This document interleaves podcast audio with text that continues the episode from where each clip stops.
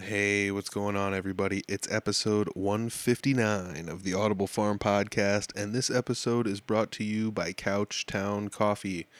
Couchtown Coffee is roasted right here in Iowa. It's my favorite coffee. I drink it every single morning. One of my favorite things about it is when you make an order, they roast it and then ship it to your house, so you don't have to drive anywhere to go get it. Uh, it is roasted to order, so they're not just roasting a pile of coffee and then hoping somebody buys it. They're just roasting it when you need it. So that's it's going to be about the freshest coffee you've ever had. So check it out. Go to couchtowncoffee.com, find a coffee you like, make an order, and when you do, let them know Audible Farm sent you, and they'll give you 20% off. Why? Because Couchtown Coffee is that awesome. This week, I'm sitting down with Josh Stewart. Uh, this is another one of those fun episodes where you get to hear me actually sitting down talking with somebody for the first time ever, uh, like five minutes after we met each other. I know, like, we did have a little conversation online. He had initially tried to put me in touch with Mike from the Fonda Flyers, and um, Mike and I have yet to, like, find a time that works for both of us to do an interview. So Josh stepped in, and uh, we talked a little bit about the Fonda Flyers and what's going on there. We talked some about uh, how Josh kind of like grew up and played music with other people, other bands he's been in, another band he's in. Um, as a matter of fact, Tantrum Two Blind, and you know it's it's kind of fun. This episode was a little off the wall. There was a few times in there where we talk about some crazy stuff.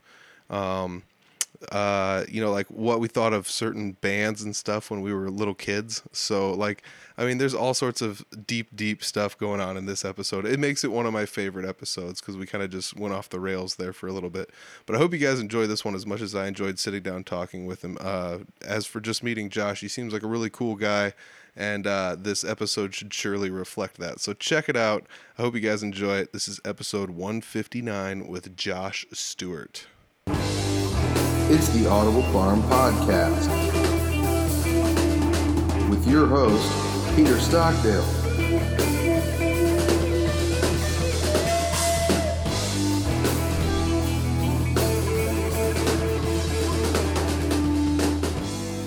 Today I'm sitting out with Josh Stewart. Josh, uh, you actually just messaged me on maybe Instagram. I don't know. Uh, Facebook, I believe.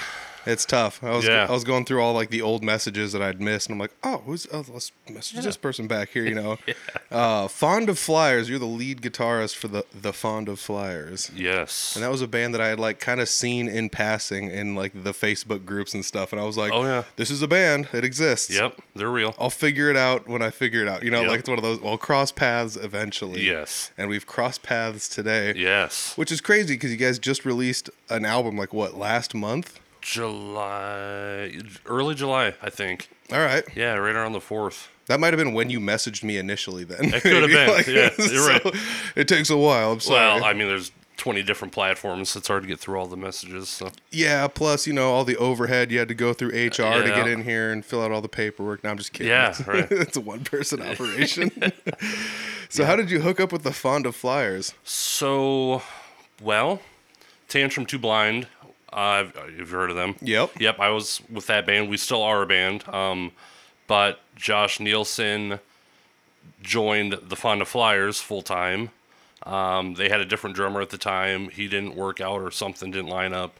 Uh, so Jesse, Tantrum's drummer, joined up with them, and they were just a three piece for the most part.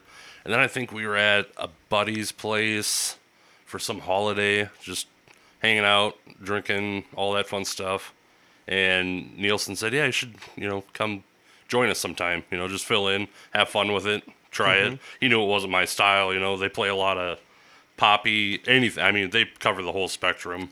Yeah. which is cool. Yeah. Um, especially when you're doing covers, it's fun to delve into things you're not comfortable with. Kind of makes it fun. yeah. And I was like, eh, it could be fun. So we booked the show last minute kind of thing, and I just filled in and haven't left. Nice. Just kind of keep kept inviting myself. So That's how it's done. Just, Yeah. just keep inviting yourself, and then be eventually persistent. yes. Yeah. and then you're just part of it, and they don't realize it. Yeah, So, exactly. You're on the payroll. Yep. It's it's the reverse. Um, gosh, what's Office Space? Yeah, Instead of exactly. instead of showing up and they're not paying you, you're showing up and they're paying. you. Yep. yep. And they don't realize it.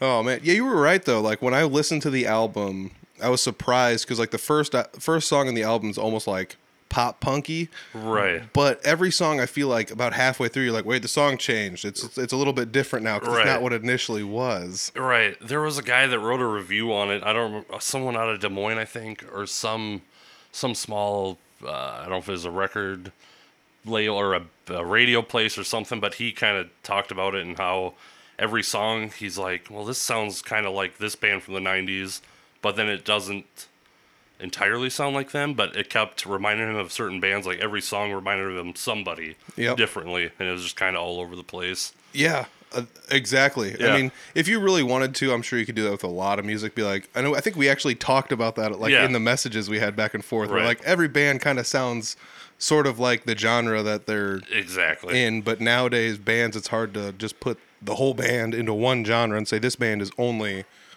a folk band or this band is only a whatever, you know. Yep. So, and that's definitely a thing though, because like I said, the first song starts out real pop punky, and then by the time it gets over, you're like, oh, there was a different passage in there somewhere. And the Yeah. second song is the same way. It's, uh, I mean, the whole album is literally like every song. It's it's really cool to how Takes the- a turn. yeah, and it's cool how everything mixes together and fits well too, because you wouldn't think that like all of the styles mushed together would, Right. would be what they are. Right. But I mean, even in your band bio on your uh, website there, I, I think it states just about every genre. It's like um, rock, folk, you know, a touch of metal, you know, a little bit of pop, and it's Oh, yeah. that is it's a little bit of all of that stuff. And Yeah, I mean, if you talk to everybody in the band and ask them who their inspirations were or who they like to listen to, it would be the most diverse list of all time, probably.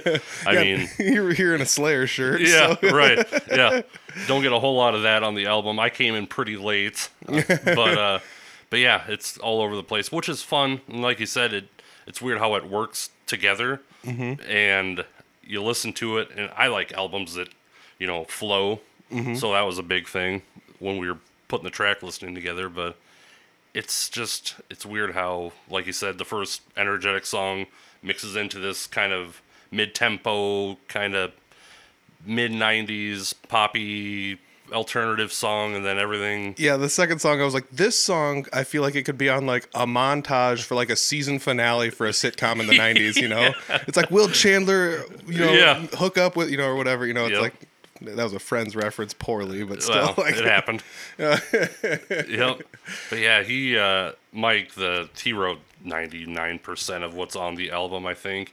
But lyrically like how catchy it is. It's like everything could be in a commercial. Because Mm-hmm. it's just like easy sing-along stuff like that and yeah, but it's, it's also like not super repetitive, right though, right you know? which he's good about. Yeah it's yeah it's it's a fun album for sure.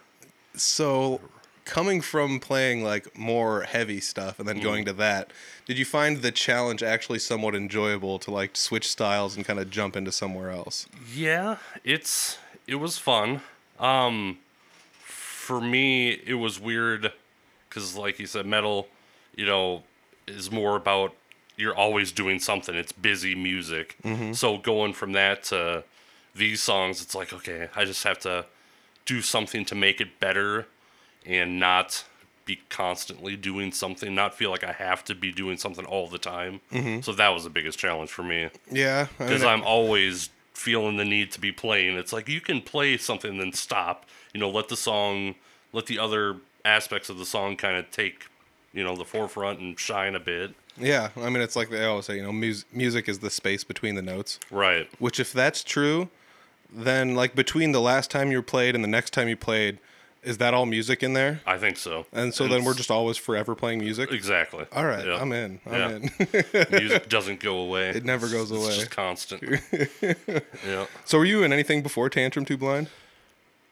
Uh, the first band I was in was right out of high school with Levi, Oh, cool. Levi Drew. Um, Riddle class. Woo. Yeah, yeah.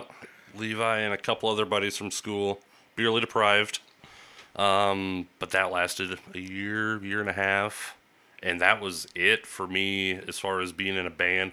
I did a couple, one or two shows, filled in for some people, um, but that was it.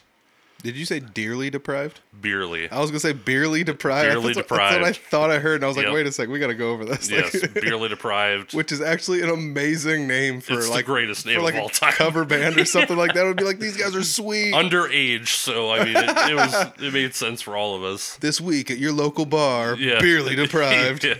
And every time there was a radio ad, people it was either Beerly departed, uh, Beerly depressed. You know, they never got it right. So it was fun though. Oh man, And that was just to basically be able to drink, go to bars underage and drink. You know, Yeah. we're in the band, so yeah. Well, yeah, I mean that that was definitely a thing back then. Uh, Nowadays, I don't think it's like it's like not even a possibility Mm-hmm. I don't think nowadays. so. Yeah, know? nothing's yeah, everything's changed, which is crazy, but Yeah, you know, some of it's for the better, some Yeah. of it's for the Oh, yeah, not. You know, sure. but also depends on what side of the fence you're sitting on. To Exactly. See, to see what whose grass is greener or yeah, whatever. You know, yeah. I go for it. No, yeah, but from then it was like a what was that? It must have been 07 ish, 08 ish when that stopped, and then I think I joined Tantrum in 2017. So there was like a nine year gap where I just played at home, which I enjoy playing enough, so yeah, it didn't bother me. Yeah, that's a odd parallel to like my story. I did the same thing. Was like in a band out of high school, and then like about the time high school ended, it was like, what do we do? Yeah. And then everyone went like went to college and like moved Yeah. away and did stuff. Did and their, like, yeah, did adult things and grew up a little bit. Yep. And I didn't Probably. didn't join a band until like five years ago. So Yeah. So it, I mean, it's the same deal. Like basement rockers, we've got a place out Yeah, there. You know. Oh yeah. And Yeah. I also think that like some of the basement rockers are like oddly more versatile. Um, if you think about it in like a social sense, not to get all like, you know, whoa about this, but like people that sit at home and just like read books all day aren't like good at going out and, and conversing with other people, but they're super smart. So it's kind of like that thing. Like once you start to figure out how to to go out there into the place and play with other Right. people, you're like, oh, I fit in well in this place. I just had to figure out how I fit in. Here, Right. You know? Yeah.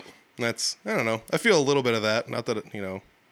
I guess it was weird. I never really like wanted to go to like jam nights or, or like anything like that or go out into public. Right. Let anybody see me play. Even you know. Which I don't know. It's not that I didn't enjoy playing along with people. That's always been fun for me. But I can sit there and play guitar by myself with no music in the background. I can do that for hours, you know. So Mm-hmm. I'm I'm all over as long as there's some sort of music going on. I'm pretty happy. So Yeah, you were you were saying you like learned Metallica. That was like some of the first stuff you ever learned. yeah. So you just like dive in the deep end right away. Yeah. well, it was, if it wasn't Metallica, it was, which is like the complete opposite spectrum. It was either Metallica or Nirvana. But either way, when you don't know anything, you shouldn't really try learning other people's songs. I don't think. But Nirvana, I mean, that'd be a good one to start with, I suppose. But yeah. it was probably Master of Puppets, so You know. Yeah. So the worst thing you could possibly start with. Not know how to tune a guitar, but you're gonna try to learn, you know, an eight and a half minute song that's nonstop, and yeah, Yeah. Well, I mean, like, you're like bringing back all these like memories of like me trying to learn. It's like you're just like so in the weeds, like right off the get go. Like, I gotta learn how to like tune this thing. And I'm not even good at that. I Yeah, gotta right. figure out how the song goes. I broke a string. I don't know how to change the yeah, strings. exactly. But I'm halfway through learning this Metallica song. Yeah, know? I gotta keep going. Oh man, believe it or not, some of that is like a genius. There's some genius behind that though too. Pro- I mean, it's yeah, you jump right in, so I mean, you're kind of challenging yourself right away, which is probably good. Mm-hmm. I don't know. I don't know that it's the best thing, but you know, I didn't take a lesson till I was probably four years into playing. Mm-hmm. Um, hell, probably more than that. Four or five years into playing, but uh, I mean, that helped tremendously. Tom Stell was uh, a neighbor of ours, lived right- across the alley, and he had a in his basement. They'd have a jam night every Wednesday or Tuesday, and so me, Levi, a couple other buddies would go down there, listen to them, and kind of learn just by watching. Yep. You know, stuff like that. And yeah, he taught like I was so terrible. I used my index and my ring finger to to play chords. Mm-hmm. You know, so down here when you're doing an F, you have to stretch your fingers quite a ways. Yep. Tom Stell taught me how to use my pinky, which was huge. You know, when you're playing metal and fast, Yep. you need as many fingers as you can to, you know, Yeah, go up and down the neck. especially the pinky and that's like a Yeah. weird one because i feel like when i first started learning guitar it was like it was easier to get the pinky involved than it was to get my middle finger involved Yeah. if that makes any sense. It- it's like yeah, it what does. place does the middle finger have right. like what are you doing here? What do yeah, yeah, we're never gonna play two, two notes that close to each other. Like most of the time, that doesn't happen. So. no, yeah, no, I agree. Oh man, that's a little that's crazy. Like I like to think about that kind of stuff. Yeah. Um, you so you had like a jam night at a guy's house then, pretty much. Right, and then we kind of took their idea and made it our own. We had a practice space in town where Levi's parents rented this building because he used to ride motocross, and so that was like their shop. Mm-hmm. And we adapted a part of that area to our band and just practiced down there. It'd be the four of us.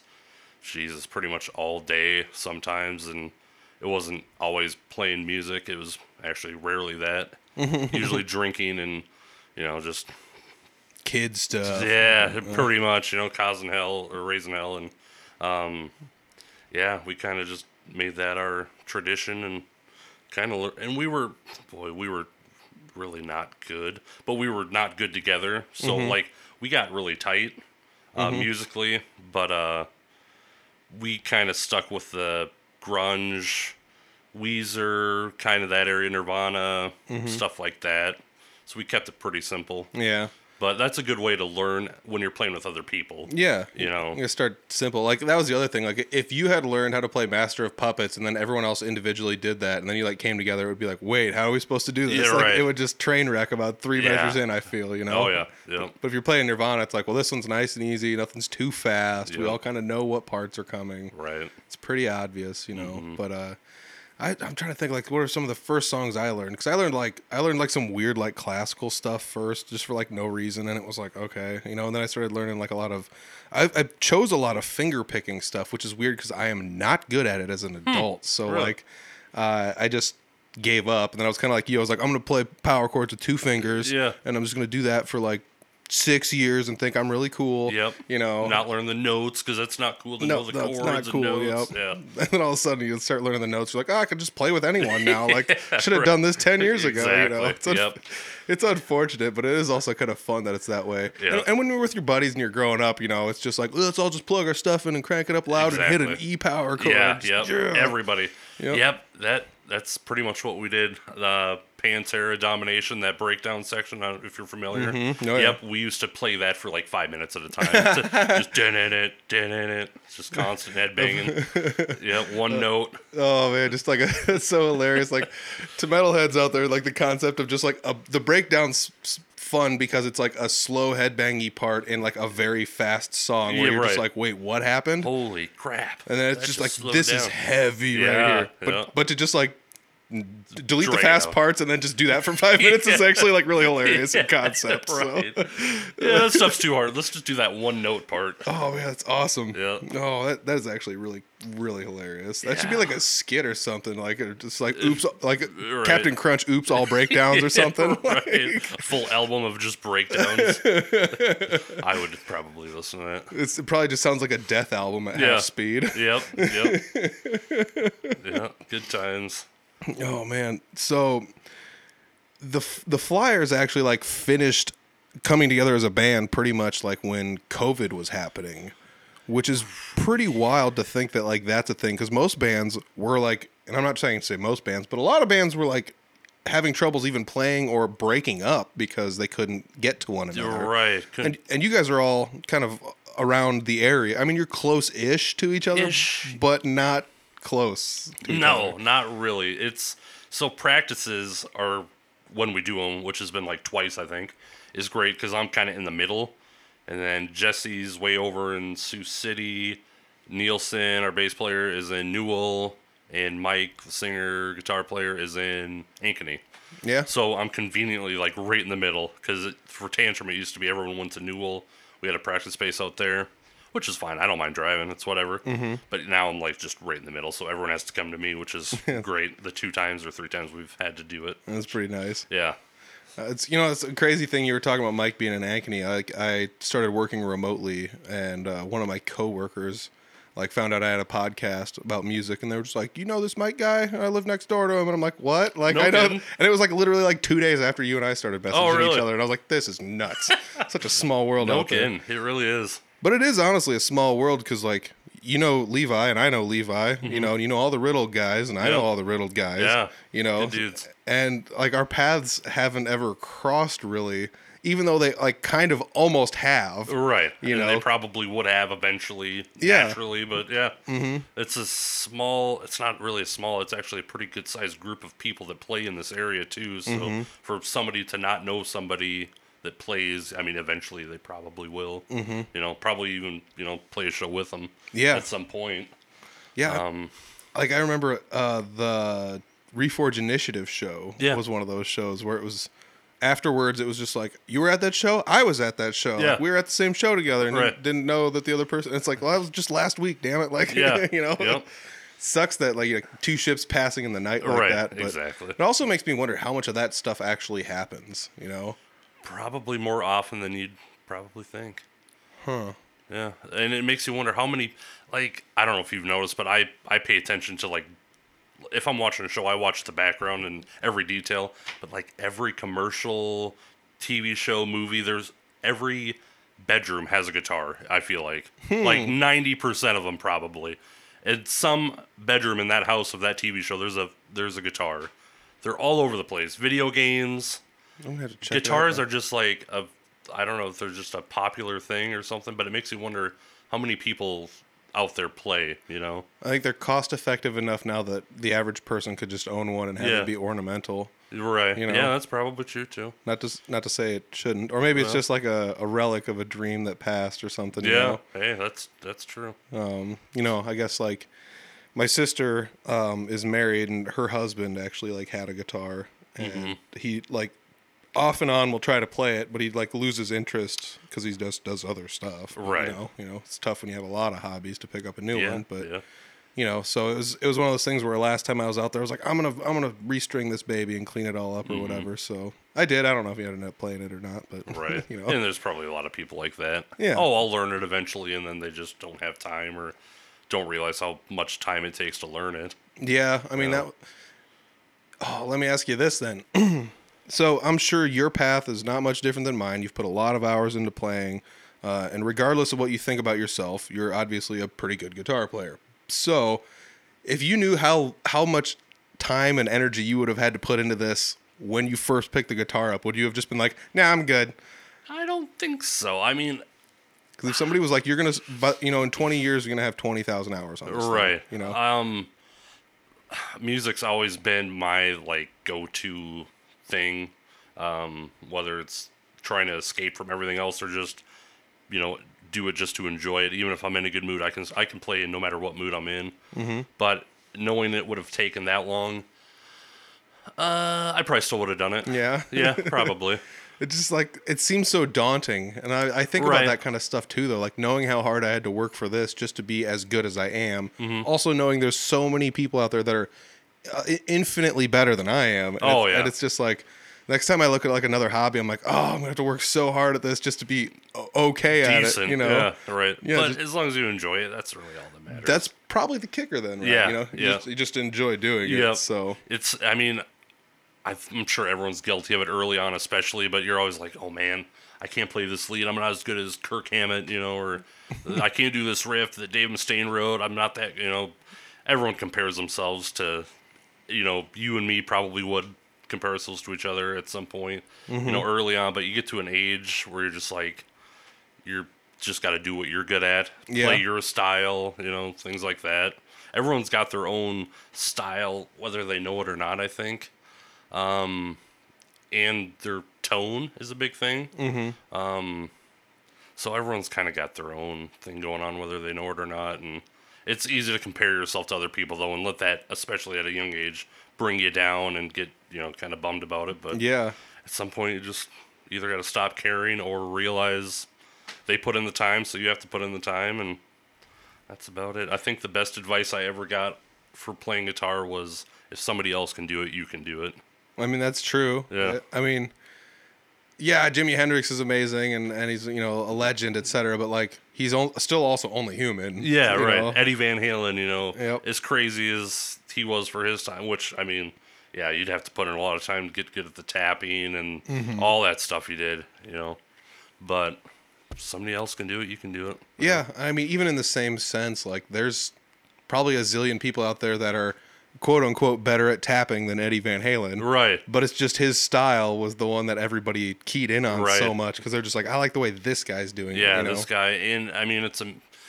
It makes you wonder though, would he have been as recognizable if he was in a band that wasn't as good? You know, Um, because I mean, their first album, especially, the songs were, I mean, they were huge songs. I mean, Yeah. would he have been as huge if he wasn't in that group with that group? You know what I mean? Uh, I would say to other guitar players, yes. Right. But to like the average person, no. Because that's like you and I probably like Paul Gilbert, amazing guitarist. But Mm-hmm. like if you just like walk down the street and was like, you know, the guitarist Paul Gilbert, like nobody's right. gonna say yes. Like twelve out of every three thousand. Yeah, yeah, exactly. And it's Yeah. like, oh, no, was in the band Racer X. And they're like, don't know what you're talking about. Like, Mr. Big, they did this ballad in the 80s. Everyone loved, I'm the one who wants to be with you. You know that song? And people are just like, I have no clue what you're talking Who about. Who are you? Get away from Go me. Go away. don't know this dude, you Yeah. know? I mean, that's that's another thing I like to think about is how many guitarists out there are just so insanely good. Yeah. And you and I probably follow the same thing where it's like we're really keyed into like the 80s and 90s like shredder type dudes, Yeah. you know? Oh yeah. But nowadays, like, there's so many shredders out there that they're like almost indistinguishable from the next, you know. And Yeah, right. I mean, it, you're talking about like the guys Steve Vai brought on tour with him that also splintered apart and have their own bands and their own solo Right. projects and things like that. Right. And, I mean, there's also all the YouTube guitarists and things, you know. And It's just there's an overload of, especially when something gets popular, then there's gonna be a million people following that, trying to mimic it. So after a while, it becomes kind of watered down, and uh, that's what the I don't know music today. It's which it's not. I mean, there's a lot of good music out there, but you have to really look for it. Um, going to shows is probably the best way. Levi and I actually just went to see Chevelle in Clive Tuesday night. cool. Yeah, who the hell was the first band? Stellar Circuits. All right. Never heard of them, um, but they were fantastic. They were kind of a Chevelle Tool mixture, very maybe a little Deftones, kind of you know spacey, um, but very heavy. Um, but yeah, that's the best way to find music anymore because you listen to the radio, it's going to sound like everything. you know? Yeah. I mean, it wasn't until I and I, people are going to be like, "You're a traitor," but it, it wasn't until I got Spotify that I was just like started really like getting weird with what I liked with music. Yeah. and it uh it made me think like it made me feel a certain way about music that I couldn't phoneticize until I ironically heard somebody else on a different like live stream talking about it. And they said that like music has become a niche thing. So like back in the day there was only so much so many CDs that could pack into like an FYE, right? Right. You know? Yep. And I mean you and I would stick to the rock and the metal. Yep. And then some people go to the country section. There was a rap section. Mm-hmm. There's a like a world section that nobody went into. Yep. You know? Nobody knew what it was. They just stayed away from there. Yeah, but that's also like, would a band like Polyphia fit in there? You know, and some Right. people would be like, I don't know, this is like instrumental, and it's like, it's not heavy because all the guitars are clean, but I don't know how to describe what's going on here. you Yeah. know? Well, that's the thing about metal and rock. There's so you can do anything, and as long as there's somewhat of a heavy or uh, dark vibe, I guess, or you know something heavy about it, it's going to be considered metal. Mm-hmm. But there's so many. I, Amon Amarth, you know, Viking metal. Mm-hmm. What other genre has Viking? There's no Viking country. you know what I mean? As much as I'd love to hear somebody try, it's not out there. Right. I want it to happen, but it hasn't yet. The next Fonda Flyers album is called Viking Country. Which actually sounds like kind of a metal album. It's Oh Viking country, you know. But uh, the album covers like a map, and it's just like different Vikings all Yeah, over on the map. It's like a country, like an established country. yep. Oh man. But yeah, that's the beauty of heavy music. You can do anything, venture out. You know, you don't have to stick to a straight line. You can do anything. You know. Yeah, I mean, like there's very few genres that even could fit that. Like punk, maybe, but even with punk, it's just like 70s punk, or are you 80s punk, Right. Or were you 90s punk, or were you like the early 2000s punk, or, Yeah. you, or were you the like later pop punk stuff, Yep. Or were you the like the more emo punk that came Right. after? You know, so Yep. there's like only a handful of different genres where, like you said, with, I mean, metal. You and I are definitely fans of thrash metal. You know, that's Mm-hmm. one where people are just like, it's all the same to me. It's just noise. But, you know, like to you and I, we can tell the difference, you know, Right. which is kind of also crazy to think that. So, like, I wonder if people in the country world have the same thing, you know, where they're just like, oh, that 90s country, Yeah. that's the stuff that you don't want to listen, you know, or whatever, you know. like- Right. Yeah, they're pro- I'm sure it is. I mean, for every genre, which I'm guilty of it. I think most country sounds the same. Mm-hmm. I mean, today's country is more popish, Yep. um, uh, hip hopish. I don't know. You know, Yep. it's it's not like when I grew up, music was always in the house, and for the most part, it was it was country for me at an early age. Um, unless my dad was around, if we were in his vehicle, it was uh, Black Sabbath, Alice in Chains, um, which at that age, four, five, six, seven, whatever years old, scared the shit out of me. Yeah. You know, to be honest. Black Sabbath by Black Sabbath is the most terrifying thing for a young child. I despised it. And and then eventually, you know, it's like people evolve, you know, we, you know, grow up and and eventually I learned to love it, you know. But early on in life, it t- scared the shit out of me. That's so weird. Like I never thought about that because it's the same way with me. Like when I was growing up, like not. I mean, I grew up with like Roy Orbison and stuff because my Oh, yeah. parents are kind of like older. Yep. I remember like when I was really young and I heard like one of the first Smashing Pumpkin songs. I was like, "This is crazy music," Yeah. and it was just What like, the hell is this? And, it's just the Smashing Pumpkins. It's not Right. like it's not like it's GWAR or something or Meshuggah. Cannibal Corpse. Yeah, it's like it's just Smashing Pumpkins. Right, but at that age, it's like, holy crap, there's distortion, and what the hell is this? I Saw a picture of Billy Corgan. I'm like, "Oh my god, this guy's scary looking." Yeah. Oh yeah. Uh, no, he's just a normal guy. You know, like, You're so- right. it's Yeah, but so at that age, yeah, Black Sabbath scared the shit out of me. Oh, that's wild. You're, you're, Terrifying. you're bringing up some hilarious stuff Yeah. here, man. I'm- Alice in Chains. Oh Lord. yeah. Because the Dirt album, that I mean, that image will always be in my head. He always had, which yeah, I'm dating myself and how old I am, but he had the cassette tape. That uh, we sold our souls for rock and roll. Black Sabbath's album. Uh, Soundgarden, Superunknown was in there. You know, all of it. He'd put it on. I just like, oh my god, get me out of here. this is this is terrifying. I can't be listening to this. oh my gosh. Yeah. I mean, do you think you're influenced by that? Like, and ended up like without knowing it, like as an adult, you know, coming into being an adult, just being like, oh, that actually like, I, you know, looking back, maybe a little bit, but honestly, it was, it was slow transitions for me, really, because my first uh, musical, whatever you want to call it, love, or I, I was a big Aaron Tippin fan, country singer back in the '90s, maybe '80s, I don't remember, but it was that, and then I slowly worked my way into rock music. I think my first rock album I had was probably an Everclear album or Wallflowers. It was either One Headlight or or Bring Down the Horse or um, So Much for the Afterglow by Everclear. One of those two albums. that, which that music, that music was insanely popular. Yeah. You and I were like preteen, teenager yeah, area, right. you know? Yep. And that yeah. So I was huge into the Wallflowers. I think it was probably them first, and then Everclear, um, and then. Boy, I think my uh, older brother brought home this mixtape. Not a mixtape. It was the full S and M Metallica show at the symphony. Oh, and cool. I I remember putting that in, and I heard the like orchestra. I was like, "Huh, this is kind of cool. I'll keep listening."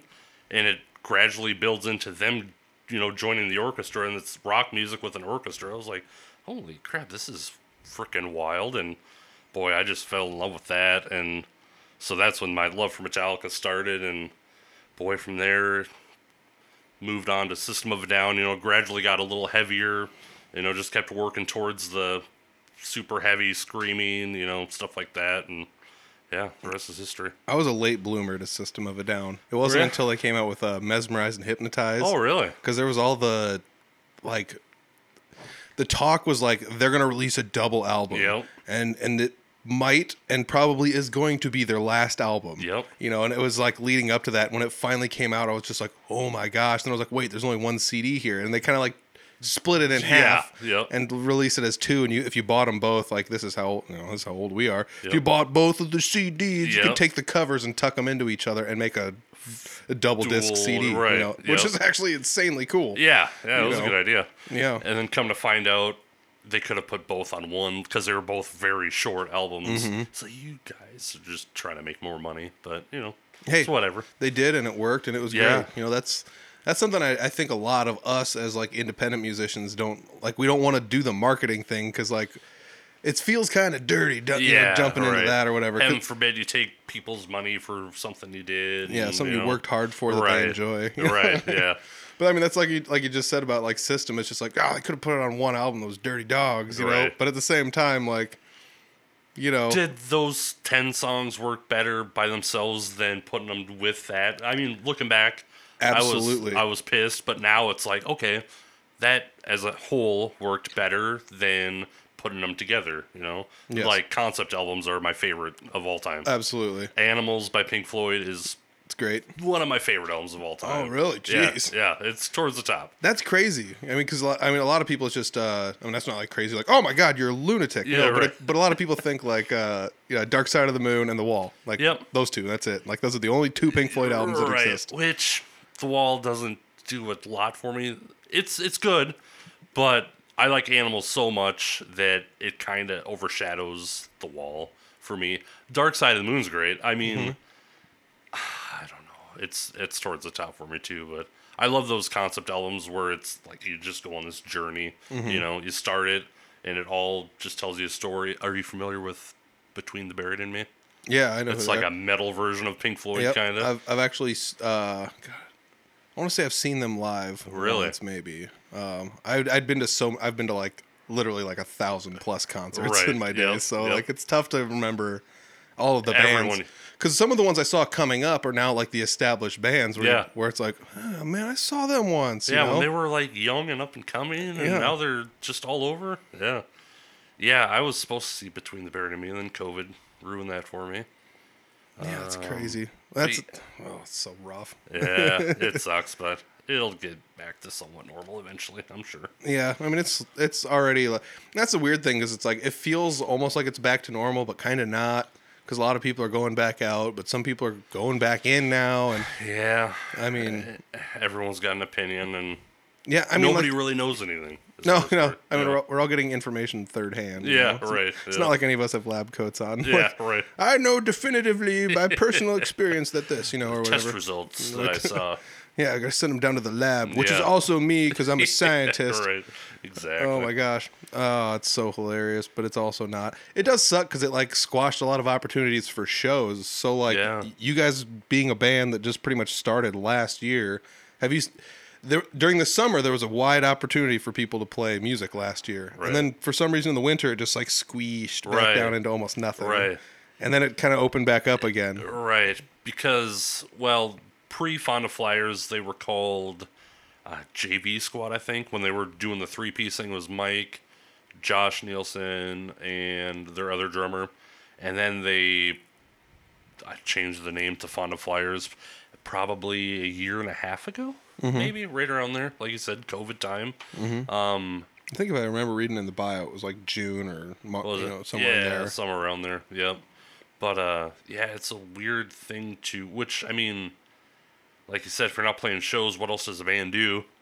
But uh, I mean, and Mike had a lot of the songs on the new album pretty much already written.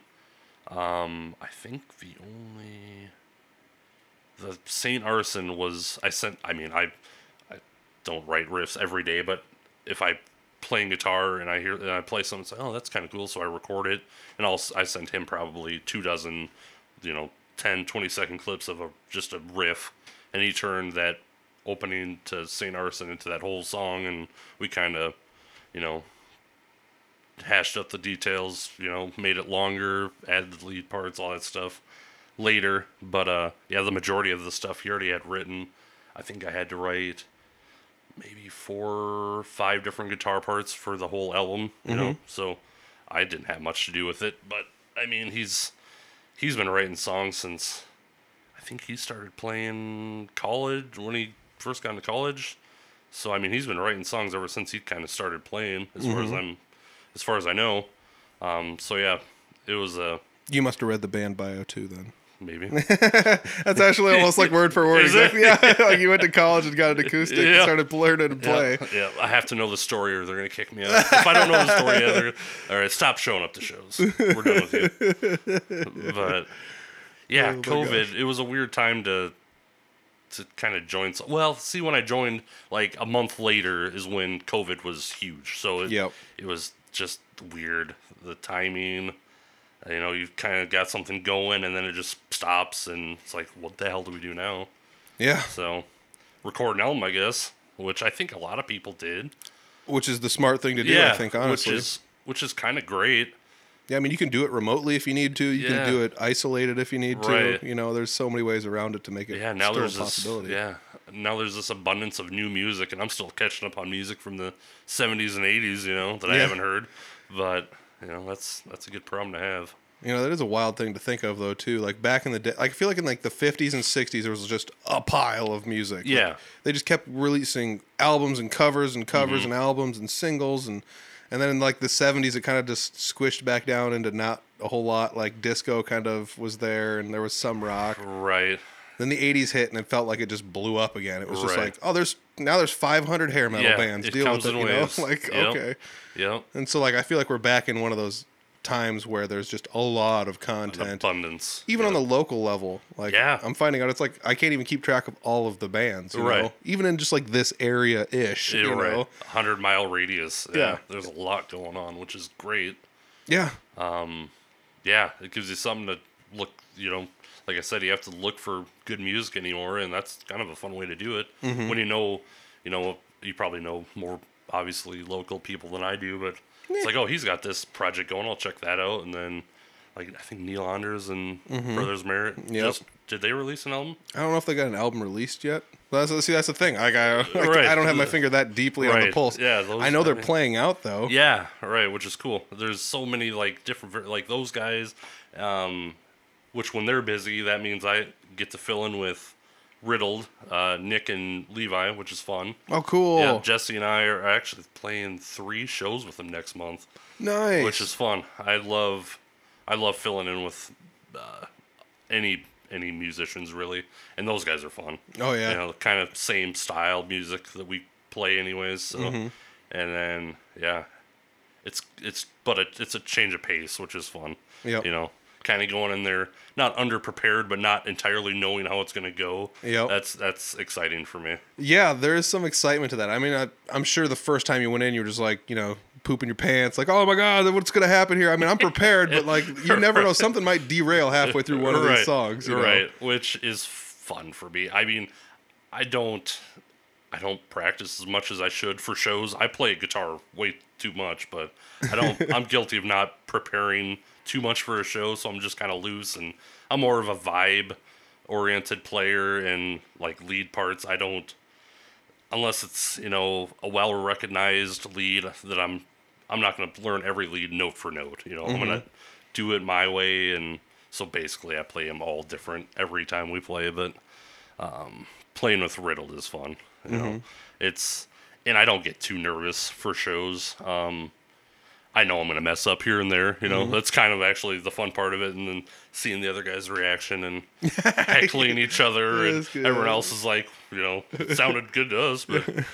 But you know, after the show, you always have to give each other crap. Oh, I heard that mess up on this song, and yeah. What so- was that on the bridge of this? You know, it's just. we played it a thousand times. You just still don't know it.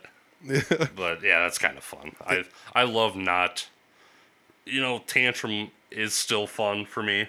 Uh, the songs that we play, it's a little heavier, not super heavy, but it's more grungy, into the that kind of stuff. But we didn't delve out too far from our normal set list, so that kind of became, you know, redundant. Um, but I mean, it was still I still love playing live, so that it didn't ruin it for me by any means. But like getting to fill in with other people and having that new, you know, new feel and new vibe, you know, energy. yeah, It's fun.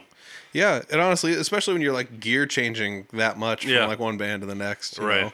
Because I mean, like I play in a punk band in Des Moines, and then for a while I was in like a metal band that was kind of based out of like, for a while like Cedar Rapids, but Mm-hmm. then you know for a while Des Moines. And, and you know then I started playing country music or Mm-hmm. like mostly country music with Jesse Wilson. So I'm I'm like kind of just genre All hopping over. here. Yeah, that's fun Um, though. the metal band doesn't exist anymore, but I still got the punk and country, which are like opposites. Exactly. But they're also like I feel like cousins, Right. Like to an extent, because like folk and punk, I think would be like long lost brothers, Right. And folks not too far off of country, maybe. Not really. Yeah, there's some s- similarities there for sure, but it's still fun because you've got the energy. Even if it's kind of the same, the energy is a little different. So it's mm-hmm. especially when you get to do it live, it's just always more fun. So Yeah. and you know different people, that's always fun. Mm-hmm. So how do you how do you feel about like because I'm sure the Fonda Flyers only having one album out to play like a full show out at night, like you have to pull some covers in. I'm guessing. Oh yeah. yeah. oh yeah. We are all over the place. I'm talking from Good. Yeah, from good by Better Than Ezra. Well, there we go. yeah, exactly. to country, uh, boy, uh, I should know the names, but you know, Lynyrd Skynyrd, Freebird. I mean, we're all over the place, Mm-hmm. and it's fun. Um, Matchbox Twenty, Backstreet Boys. I shouldn't say it, but yeah, we play a Backstreet Boys song. I still think that's awesome. Like throw a pop song in there. I don't yeah. care. You know. Oh yeah, and then I mean, these guys are all three of them are so talented, and they've been playing for a long time that they can just, you know, you'll be playing something. It's like, oh, that's the same chord progression as a Britney Spears song. So let's just and Michael starts singing Britney Spears, and it's like, okay, well, you know, and the crowd loves it. Yeah. Stuff like that, you know, especially when you're drunk. I'm a metalhead. You're probably the same way. You get drunk, it's like, oh, I want to sing along to Four Non Blondes. You know, I, I will say yes. I did quit drinking, but yes, I Yeah, am. I'm yeah. the exact same way still though. Like Yep. uh, the guilty pleasure stuff was always like some of my favorite. Yep. Like uh, I grew up like a staunch metalhead and like almost never ever deviated at all unless it was just like Steve Vai's really cool or like Mm-hmm. Stevie Ray Vaughan's awesome, you know, or Jimi Hendrix or whatever. But every now and then I'm just like. You know, like bumping like "Call Me Maybe" in my car, just like Yep, fist pumping in the air, like getting after it, You know, yep. you know just Yep. be like, "What the heck is that guy doing?" is wrong with that man? He's got long hair and an Iron Maiden shirt on. He's listening to "Call Me Maybe" for some reason. No, I'm the same way. I'll listen to any. I mean, there's. I shouldn't say it, but I don't. I don't really have a guilty pleasure because if it's good, it's good. Yeah. I mean, Hootie and the Blowfish. Who doesn't love some Hootie every Yeah, now and that's again? true. I mean, there are some. I'd still put that in a guilty pleasure column. Would you? yeah. I I have no pride. I, have, I mean, so I'm not ashamed of anything. Um, I have a Katy Perry CD. I'm not embarrassed about it. Oh my God. She's got some hits. I'm a Carrie, I'm a Carrie Underwood kind of guy. Oh, yeah? so, yeah. I don't blame you. She's on The Voice now. I think I don't watch that though. No, yeah, I haven't either. See, yeah, uh, that's the kind of show for me that I just want. I mean, who doesn't love a good singer? But for me, it's about music. Yeah. The fact that there's lyrics or vocals at all in a lot of the music I listen to is just kind of a plus. It's like I don't really care. It's there, but Mm-hmm. I always kind of just lean towards the music side of it. And yeah. If the music's good right from the beginning, it's like, oh, cool. Somebody's singing too. You know, Yeah. whatever. Oh, let me ask you this: uh, Do you do any singing in the band along with Mike? the last show that we played that I got to play with them, I wasn't able to make the last one that we actually had because I was sick. But the last one I played, I did bring a mic and I did throw in some back invokes. Nice. I normally don't because, I mean, Nielsen's such a great. He could be a lead singer for a band, um, but he does fantastic harmonies. Our drummer throws in harmonies. It's like I don't really need to. It's not. And then people are always like, "Oh, you're the only one in the band without a mic." It's like. How many people need to sing? You know what I mean? Who, I mean, it's there's three people doing it already. That's true. Yeah. So, I mean, I, I only backup sing out of necessity, but I'm also the same way where it's like if, if other people can sing good, I'm just like you do it. Yeah, I'm not, I'm not doing this. right You know. and i don't mind doing it i mean and uh like for when we do a three piece nielsen jesse and myself um i'll do backup vocals i even did lead vocals on one one time which hopefully it never happens again because i don't know it was probably terrible but like when you're doing something i don't know if it's just me i don't i mean i know I'm making noise, but I can't tell if it's good or not because I'm not really focused that much on what I'm doing. Yeah. Just that I'm doing it at the right time. Yeah, the internal mechanics Yeah, are taking over instead right. of like what's on the external. Yeah, Right. I totally get that. Yeah. It's like, I think something's happening, but we'll see. No one's booing yet, so. Yeah, I But I just think about like that's awesome when your brain like it's just like this part's got to keep going and you start like mush mouthing through words, but you're just like your brain's still just like keep forcing the words out. Like say something, dummy. yes, Just keep talking. something's better than nothing. And I mean, that's actually a lesson to learn on the guitar, though. Like, if you're playing the guitar by yourself, you can just start and stop whenever you want. But When, Yeah. you, when you're with a band, they don't all just stop when you Yeah, stop. You got to keep yeah, going. You got to keep doing something, even if you're messing up. Like, oh, so the last show that I played, we threw in "Perfect Situation" by Weezer, which we've- played in that first band I was in, so I've known it for years and years. But I know what an F sharp, the key it's normally in, and they mm-hmm. started it in F. And right off Oh. the get go, there's that lead part, and we get about ten seconds in, and I'm like, something's not going well. I mean, something's off here, and I hate to say it, but it, I think it's me. I was like, am I? And I knew I was playing the right notes for how I normally play it, but they were playing in a, a you know, a note or a, a key lower. So I was like, shit, I gotta, I gotta adjust, and this is not sounding well at all. So lo and behold, it wasn't your fault at all. It was all of their fault. Yeah, every- everyone else was wrong. exactly. and you were right. That's seventy five percent of the band really made me look like an idiot.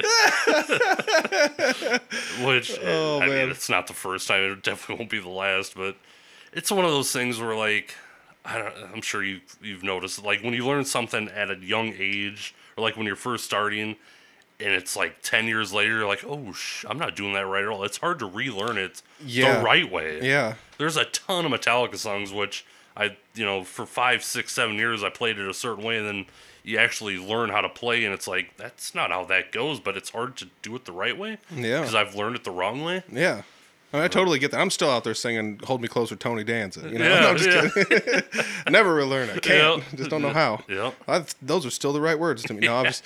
I totally get it though. Like, uh, I feel like your brain just isn't ingrained. Like, this is the way it is, and it has to be. And you start like tricking your brain into hearing that. Like, even if you're listening to the album, Right. Which is one of the reasons I feel like it's tough to cover music. Mm-hmm. And so, like, I take your approach usually with leads, where it's just like, let's start off close to how the lead starts, mm-hmm. and then just take off into something else that's completely. Yeah. different. You know? However, like the vibe or the energy of the room, let's just kind of do it this way this night, and the next night it might be different. Yeah, yeah. never d- know. Yeah, I mean, I, do you feed off the people in the room then? Totally, I'm, I'm assuming because like, uh, Yeah, kind of. It's more more or less how the show in general is going. Like if it's a really good set and towards the end of the set there's a song with the lead, I tend to do it with a little more energy or you know, it sound, I don't know if it sounds better, but um, it feels like it does. You know, when you're when the show's going good and when the show's going bad, which I mean, or average, you know, you just kind of get in the, you know,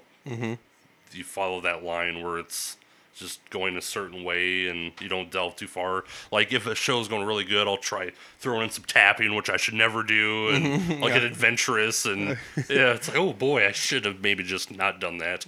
just do what you're supposed to do. Uh, oh man, I've I've come to like doing that on like one song where I did it once as a joke, and like everyone in the place was like, "What the heck is going on?" You know, and it was uh as dumb as it sounds. The song was "Cherry Baby," and I'm just like, Oh, I'm, gonna really? throw, I'm gonna throw a tapping solo in here and see what happens. it needs to happen. I'm feeling it. Yeah, seriously, people are just like, "What is it?" They're Yeah. just snapping their necks, turning around, like it Yep. doesn't fit. Yep. Not like it was like the greatest tap solo ever, but it just doesn't fit, you know? Right. Like- Which is sometimes kind of fun to try. I mean, it's not something you're going to practice at home. It's like, this doesn't match with this, but live, it's like, eh, it's a good time to try Yeah. it. See how people react. You, know? Yeah. you never know. yeah, it's like, who put jelly beans in my pumpkin pie over here? Exactly. I'm not mad about it. It's just a little weird as yeah, all. you could have told me.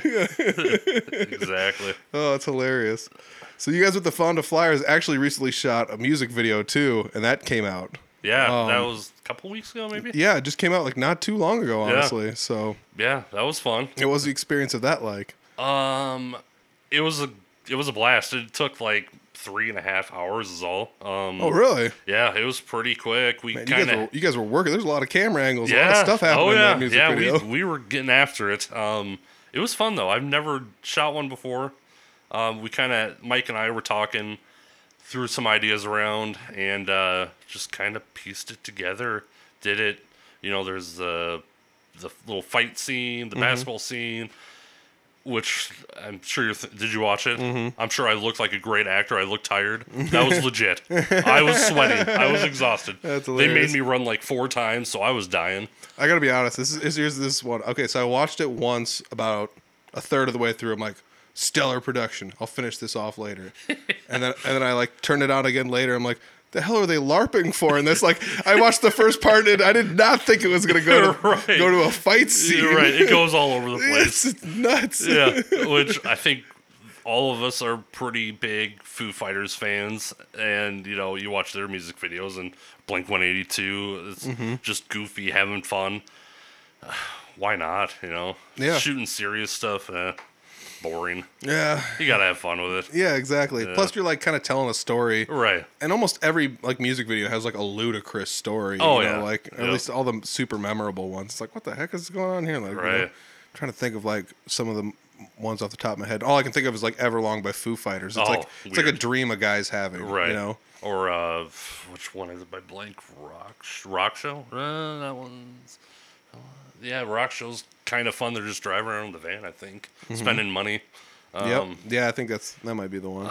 First Date. That's what I was thinking of. Where it's kind of like a '70s. They're out in this. I think they're kind of in the '70s. He's got the wig on. Um, yeah, that's a fun one. now you're just making me think of Sabotage by uh, Beastie, Beastie Boys, Boys, yeah, which is another one. It's like, what the hell are they doing? You're like right. 70s cop show? Right. Like, they're all out there in like tweed suits, like Right. sliding over the hoods of cars. Got the need for tweed. oh man. Yeah, Uh, videos are fun though. How would uh, you guys shot one yesterday? yeah. Uh, who shot your music video? Tim. Yeah, Tim Fox. Yep. I think that's his last name. Probably. I think It so. is now. Yeah. Well, I'm sorry if I mispronounced it and embarrassed everybody. Don't beep that out. Uh, but yeah, he's actually made like music videos for like Scott Kirkhart Yeah. and like Jess. He made another one for Jesse Wilson, and that was like something that was super cool. Was he had everything set up, and then we like did a few takes, and it was just he's just like, all right, we got that shot. I'm like. You got it. Like that's it. Like we only did a couple takes, and he's just like, "No, no, I got it. He'll show you what you got." It's like, "Oh, damn, that's a good take, Yeah. dude." So he like obviously knows what he's doing, Oh, yeah, you know, yeah, which is like very talented. which is super wild because Jesse was like, "Hey, while we got you here, take a couple picture promo pictures of me and throw them in there too, and I'll, I'll, I'll, you know get that covered." And so and so he's just like, "All right, stand over here, go like this, and go like this, and I'm gonna move this light." And he stands up and he takes about six pictures. He's like, "What do you got there?" And he shows it to me. I'm like, "Oh, that's the coolest picture I've ever seen in my life." I just cried a little bit. That Yeah. beautiful. it's amazing, and it's so cool when you like have somebody like that that knows what they're doing. Yeah, especially with pe- like I don't know. Have you ever been in one before? I've actually like made a couple, but I'm Oh, like, really? I'm just a novice. I'm just Yeah, like, I'm right. just dinking around, you Right, know? which is still fun, but like Yeah, I don't know. came if- out okay, but Well, those three shot one for the song Tripwire, that which I think they were just playing a show, and I think he just recorded them for like a live version of the song or whatever. But I mean, it was the first time that we actually did theatrics like that, mm-hmm. and it went really well because yeah, like you said, he just knows. All right, let's do this. Let's do this. You stand here, um, and then yeah, three four takes. It's usually done. Yeah, and it's like Yeah. mind blowing because I'm I'm one of those people. It's like I don't really know what I'm doing, so I'm taking 20 takes of this. Right. You know, like yeah. Yeah, you watch videos. It's like God, that had to taken forever to shoot, and yeah, like you said, three and a half hours and you yeah, were done. I was like, oh, that wasn't so bad.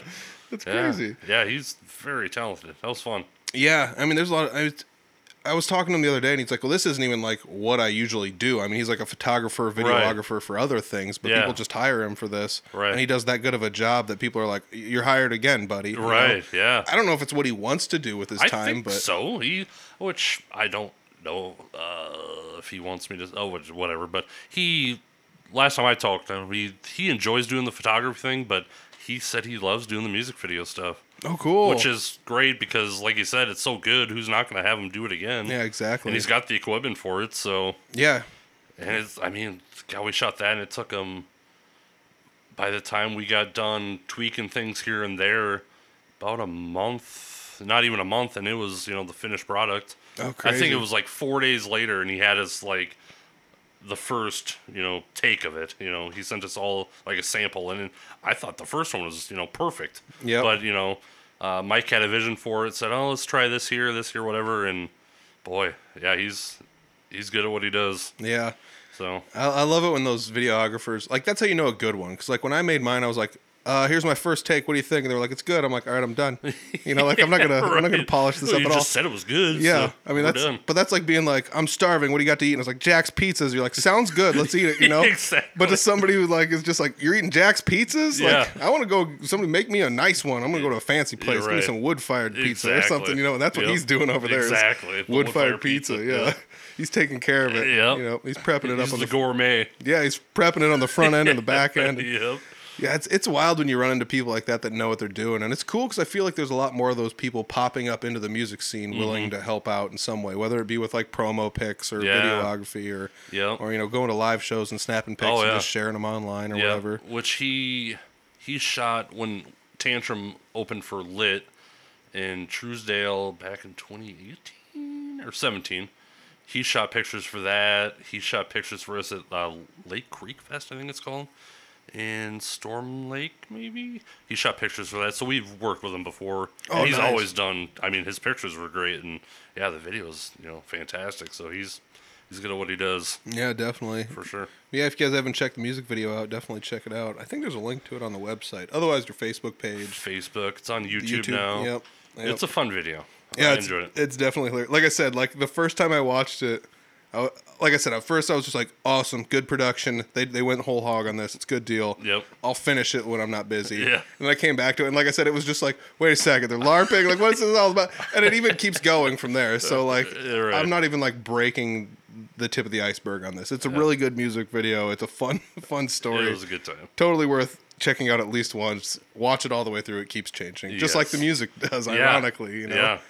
Which is kind of fun. It keeps you interested for sure. Yeah, definitely. Uh, it's multi flavored for sure. I feel like let's see what we got on the notepad here. Did I talk about everything I had written down? We got that. The new album, uh, AOK Inferno. It's available everywhere for streaming. It's uh, I listened on Spotify. I know you can buy copies of it if you want to uh, digitally off of their website. So if you guys are looking to purchase it, that's definitely a place you can do that. Um, great album. Like I said, how many songs are on it? 10 songs. It's just under 40 minutes, I think. Right around the 40 minute mark. Nice. Yep. Nice. Yep. The the dual, uh, the two lead parts in uh, Saint Arson helps us get close to that 40 minute mark, which I'm kind of weird about. I think, I, for me, like a full album should be 35 to 40 minutes. Yeah. That feels like which which is weird for me because the Acacia Strain, I'm a big fan of theirs. Like their second album was like 28 minutes long, and eight minutes of it was just like weird talking at the end. So short hardcore albums are not strangers to me, but Yeah. you know, when you're listening to a full album, you know, you know, Metallica's no stranger to 50, 60 minute, you know, albums and Pink Floyd, all that. But, Yeah. But yeah, it's 10, 10 songs, 40 minutes. Quite the journey. Um, you got your energetic songs, your slower ones here and there throughout mixed in. Um, I mean, any other way, that song kind of to me feels like a dance, like a 70s dance song kind of. The like the music especially Nielsen does this incredible like walking bass line throughout it. It's like that's that was the hardest part for me on the album like when I had to write stuff for it. It's like the songs are so great without me doing anything. What the hell do I do to make them better? Hey, what can I add to this? Yeah, Yeah. yeah. And not distract from the other great things that are happening. Yep. That was the hardest part for me, to be honest. Which actually that comes back to the best advice I, I ever got. I've said this on like 15 podcasts in the last 50, but it's uh stay out of the way until it's your turn to get in the way and then get in the way. Yep. And that's like I feel like such a weird art form to Mm-hmm. learn. And everyone does that differently too. Oh yeah, You know. finding that timing for what you need to do to make something better to you know give the song that little spark of energy or that little extra flavor. It's yeah, and it's easier to listen to songs like when they're done, like songs that have been written already, and be like, oh, they should have done this here, or you know, Yeah. dive into it and be like, wow, I can't. That was a great idea to throw this in right here. It's uh, that's the beauty of music, you know, listening. Like when I listen to a song, I could listen to the same song four times and hear something different, you know, because I always focus on, you know, obviously right off the bat, you you hear whatever happens first. Like if it's an energetic uh, guitar song, you're focused on the guitar. The next, I'll listen to the drums, you know, bass, listen to everything separately, and then just kind of drown out everything and hear if there's you know any is there a cowbell in there, you know, something Yeah. that nobody would notice, you know. oh man. First album Motley Crue, there's a cowbell in every song pretty much. Really, Pretty much, yeah. Okay. Uh, that was like something funny I learned when I started like digging into that '80s metal when I was still in high school. Mm-hmm. But yeah, uh, Yeah, like I I do a little bit of that too. I'm not the best at picking out certain parts. Like the drum parts are always like mind blowing to me. It's like the drummers are just like, oh, he's he's doing this stuff, and I was like, how can you even tell? Like, Yeah, what the hell It's probably because I don't play. You Yeah, know, yeah. You know, I'm not. I do, but I'm not good at it. So like, that's and that's not me just being like humble. I'm just not good at the drums. right. So, like, no, I completely understand. But so like when people are trying to pick that stuff out, it's like my brain doesn't isolate and listen to Right. that for some reason. Oh yeah, no, like uh, Everlong. You brought the video up earlier. It's like that hi hat constant. It's like Yep. holy shit. Like listening to it as a guitar player, I can I can tell he's busy. But then watching somebody play it, it's like holy shit. Mm-hmm. Yeah. I'm sorry that we have to play this yeah, I'm glad it's you and not me, buddy. Yeah, yeah. no kidding. Enjoy. Yeah, Could you imagine if the guitar part for that song was that busy? Yeah, which yeah, it would be kind of fun, I guess. But Uh, yeah. I mean, boy, yeah, it just looks exhausting watching somebody play. I always feel, which you know, drummers when they're good, they're if if they're willing to try it Everlong, you know, songs like that, they're obviously good. So Mm-hmm. Yeah. it, it always makes me wonder: is it that hard, or is it just because I don't know what the hell I would have to do? Yeah. You know? Could it be if we just got over that first hump of Yeah. like inner, you know, the beginnings of Right. learning how to drum? Like, Yeah. could we just do it then, or what? You know, I don't Yeah. know. Um, some of it's got to be technique though too. I mean, right. We talked about that earlier, like learning guitar. Like when we first learned, we were just ham fisting stuff, and now that we know some technique, it's like, oh, it's easier to play this stuff. Yeah. Like I was talking to a, a guy that lives in town here. I saw him um, at a wedding last weekend, and he was like, "Hey, I started learning guitar." I'm like, "Oh, how's that going?" He's like, "Well, first I was like, how do these people memorize where all their fingers are?" I'm like looking up tabs and trying to like read sheet music and stuff, and then like a few months in, it just clicked like, "Oh, this is just a bar chord they're holding like the whole time," and it's Right. like, and he's like. After that, it was just like a light bulb went off in my head. I'm like, yeah, that's that weird like before you know what the direction behind the technique actually is, Exactly. you're, you're like just out there ham fisting the stuff. Yeah. Like I'm just memorizing crazy note patterns You're here. I right. don't know what's going on. Nothing makes sense. I'm just doing what they tell me to do. Yep. And then you're like, oh shit, there is a reason for all of this. This note goes with this note, and I mean, music's not as complicated as it sounds to most people, probably. Mm-hmm. Um, but yeah, once that light clicks, it's like, oh shit. I've been making this far more difficult than I need to Yeah. for the last decade. Yeah, it's unfortunate, but you know, some of that also comes down to like not having the availability to like have. You know, if we just had all day free, we could just sit down and learn stuff Right. forever on the guitar. But you Yeah. know, unfortunately, we all gotta have jobs and Yeah, do stuff. that's yeah, that's true. But you know, Very unfortunate. it is a nice runaway hobby to have on the side. Right. though. exactly. Yep.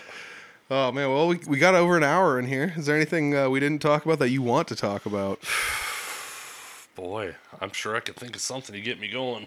Uh, yeah. Well, Yeah. I'll, I'll put some links down below. I'll put the website link, the Facebook link, Instagram, and YouTube link. If you go to the YouTube channel, the music video, the new one is on there, so check it out. Um, otherwise, if if you just want a one-stop shop, the website's got everything you need as well. Yeah, There's links yep. to everything there. Band bios.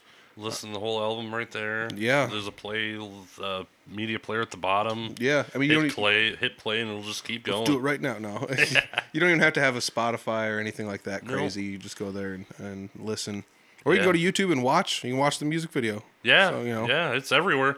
We're trying to. It's one of those things. Look professional, and eventually it'll you'll be professional. I think. Yeah, you know. Fool people. Yeah, I mean, it's, it's like one of my favorite and least favorite sayings: "Fake it till you make it." Yeah. but nobody's out there faking it. Really, you're actually Yeah. you're out there doing stuff. right. you know? We are. Yeah. But You you know. know, some bands they just look professional, so everyone thinks they are. And I mean, I'm not saying that's what we're doing, but you know, we've definitely put in the time, and Mike's been killing it. Funny bone. Oh, good. That's rough. Yeah. Oh man, yeah, yeah. I mean, hats off to Mike and everybody uh, in the band. You guys are you guys are out there killing it. I can't wait to till everything's like quote unquote back to normal and all the bands are out playing all over the place Right. again. And hopefully we'll see you around the area. Do you guys paths, yeah. do you guys play up north here? Do you play more in like the central Iowa area or where? at? Jeez, we're all over really. A lot in the northwest, uh, Ankeny, Des Moines area. We got a show in Omaha coming up October Nice. first. That'll be our first trip there. Um, yeah, we're kind of all over, to be honest. That's probably like the benefit of having different people uh, from different areas. You know, Yep. just all over the place. Yeah, so. we all focus on our area and you know kind of just book there. But no, we're we're trying to branch out and you know get out of the state even. You Yeah. know, so yeah, yeah. Oh my, it's fun. Yeah, I mean, if you if you love it, it's it's the passion project, and that's just uh, going out on those trips is just it's awesome. I I love going somewhere new and playing music for somewhere new. Yeah. Uh, it's uh, I feel like it takes a little bit of the pressure off too. It's like ah, none of these people know me. you know? Yeah, You yeah, know, oh yeah, yeah. And going somewhere new is fun. Um, but yeah, the camaraderie that you get with being in a band is, you know, it's a and it's a great way to make friends that you probably would have made eventually. You know, Mm-hmm. you and I had never met until, I mean, we were both at that show. Um, Jesse Wilson, like you said, I haven't met him yet, but I'm sure someday. Uh, Scott, I know Kirkhart a little bit. Yeah, Jesse Um, and Scott did a song together. Yeah, right. You know, all these guys were uh, kind of just meshed together, you know, just from being in this area. But yeah, it's cool seeing other people Mm-hmm. do it. Yeah, So- yeah, definitely. Well, yeah, I hope our paths cross out there Yeah, sometime. You know, um, you know, you're from not too far away, so Right. Yep. I mean, Fort Dodge is pretty much middle ground for both of us, Yep. as it is for a lot of us, which is Yep. why the scene is the way it is there. Yeah. So, Hell yeah. yeah, man. Uh, thanks for sitting down and joining me. yeah. Um, have- hopefully, I'll catch one of your live shows. Sounds good. All right, we'll check you later. Yep. Hey, what I tell you? Fun episode, fun guy. I had a good time sitting down talking with him. Hopefully, I can get to see one of them live shows sometime. Uh, the Fonda Flyers, the video they made was tons of fun. Like we said in the episode, if you haven't seen it, go check it out. It's online. You can uh, find links to it pretty much anywhere on any of their social media. All those links are down below. So check them out online. Um, there's also a link to their YouTube down below, which has the video on it. Uh, pretty easy to find it there. So check that out while you're there. Maybe hit subscribe. Um, also, maybe check out the Fonda Flyers live. I do know they play some shows. Uh, they had one coming up last time I checked. I can't remember the day uh, right off the top of my head. But go to their social media, check it out. It's on their Facebook page. I know that for a fact. So they're updating their social media. Uh, check them out. Check them out live. Uh, it's got to be a good show because they just seem like such a fun band. The album's really fun. If you haven't heard the album, it's also available on pretty much anything uh, you could stream music with. So check that out on all the streaming platforms. Speaking of checking things out, check out the Audible Farm Podcast at audiblefarmpodcast.com. Uh, just gotta say thanks for listening. We do have uh, all sorts of social media, the big three or four, I guess you could call them. Well, we got the Facebook, the Instagram, uh, Twitter. There's YouTube. Um, those are the big ones, I guess. I do most of the work on Instagram and on Facebook. So if you want to let us know what you thought of the episode, let us know there. Leave us a review wherever you're listening. Subscribe, like, five stars, all the good stuff. You know, um, if you haven't yet, I would uh, highly suggest doing so. And uh, you know, if not, that's also good. I'm glad you're here listening to this episode, and I'm glad you made it this far. Uh, make sure you check out all the links down below for the Audible Farm goodness. Um, but don't forget to check out the links for Josh Stewart down below as well. So I just want to say thanks for listening. This was a fun episode. I'm glad I sat down and did it. This is, um, you know, it's always one of those things where like, who, if I don't know the person very well, it's always kind of nerve wracking at first. But we had enough uh, messages back and forth online uh, where I think we made it easy enough to kind of interact with each other. So it was really, really fun to sit down and talk with him. And hopefully it won't be the last time. So thanks, Josh. Thank you guys for listening. I will check you out next week. Peace.